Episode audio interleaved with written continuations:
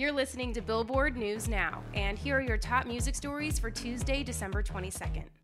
Wet and gushy, make that pull out game weak. Yeah, yeah, yeah, yeah. Yeah, I'm asking that you wear a mask, please. A group of students at Johns Hopkins Bloomberg School of Public Health got an unexpected surprise when Cardi B signed off on their hilarious parody of WAP. Charge, extra large and extra hard. Put this cookie right in your face. Swipe your nose like a credit card. The renamed public safety plea, Wear a Mask Please, or WAMP, was first shared by the official Johns Hopkins University Twitter account with the message, I don't cook, I don't clean, but let me tell you that I'll get a vaccine. Upon seeing it, Cardi gave the PSA a retweet, which is fitting since it features a giant bird wearing a mask following proper biosafety protocols to slow the spread of COVID 19.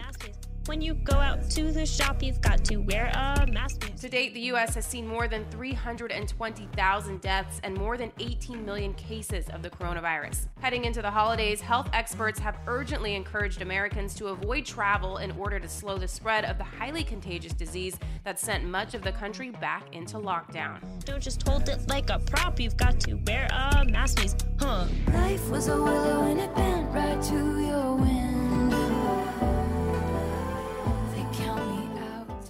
the new Billboard Hot 100 Top 5 for the chart dated December 26th. I ain't tryna tell you what to do, but try to play cool. Baby, I ain't playing by your rules. 24kGoldn's Mood featuring iann dior drops 2 to 5 after 6 non consecutive weeks at number 1.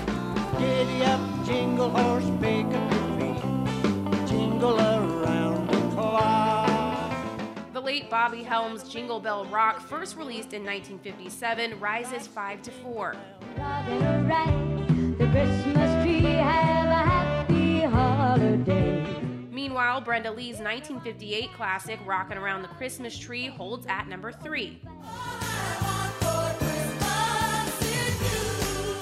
Mariah Carey's All I Want for Christmas Is You dips from number 1 to number 2. The more that you say, the less I know.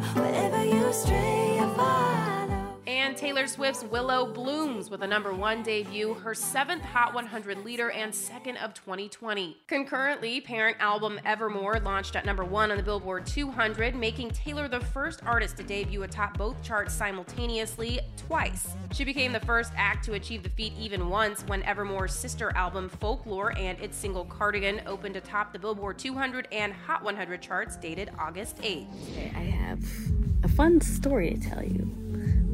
But first, you guys. Stop making fun of me. Oh my god, I'm making you an album. I'm not your friend or anything. Damn. On December 21st, Billie Eilish took to Instagram stories to hint she'll be releasing her sophomore album, but only if fans stop teasing her about her hair. I will not put it out make fun of my hair. Shut up!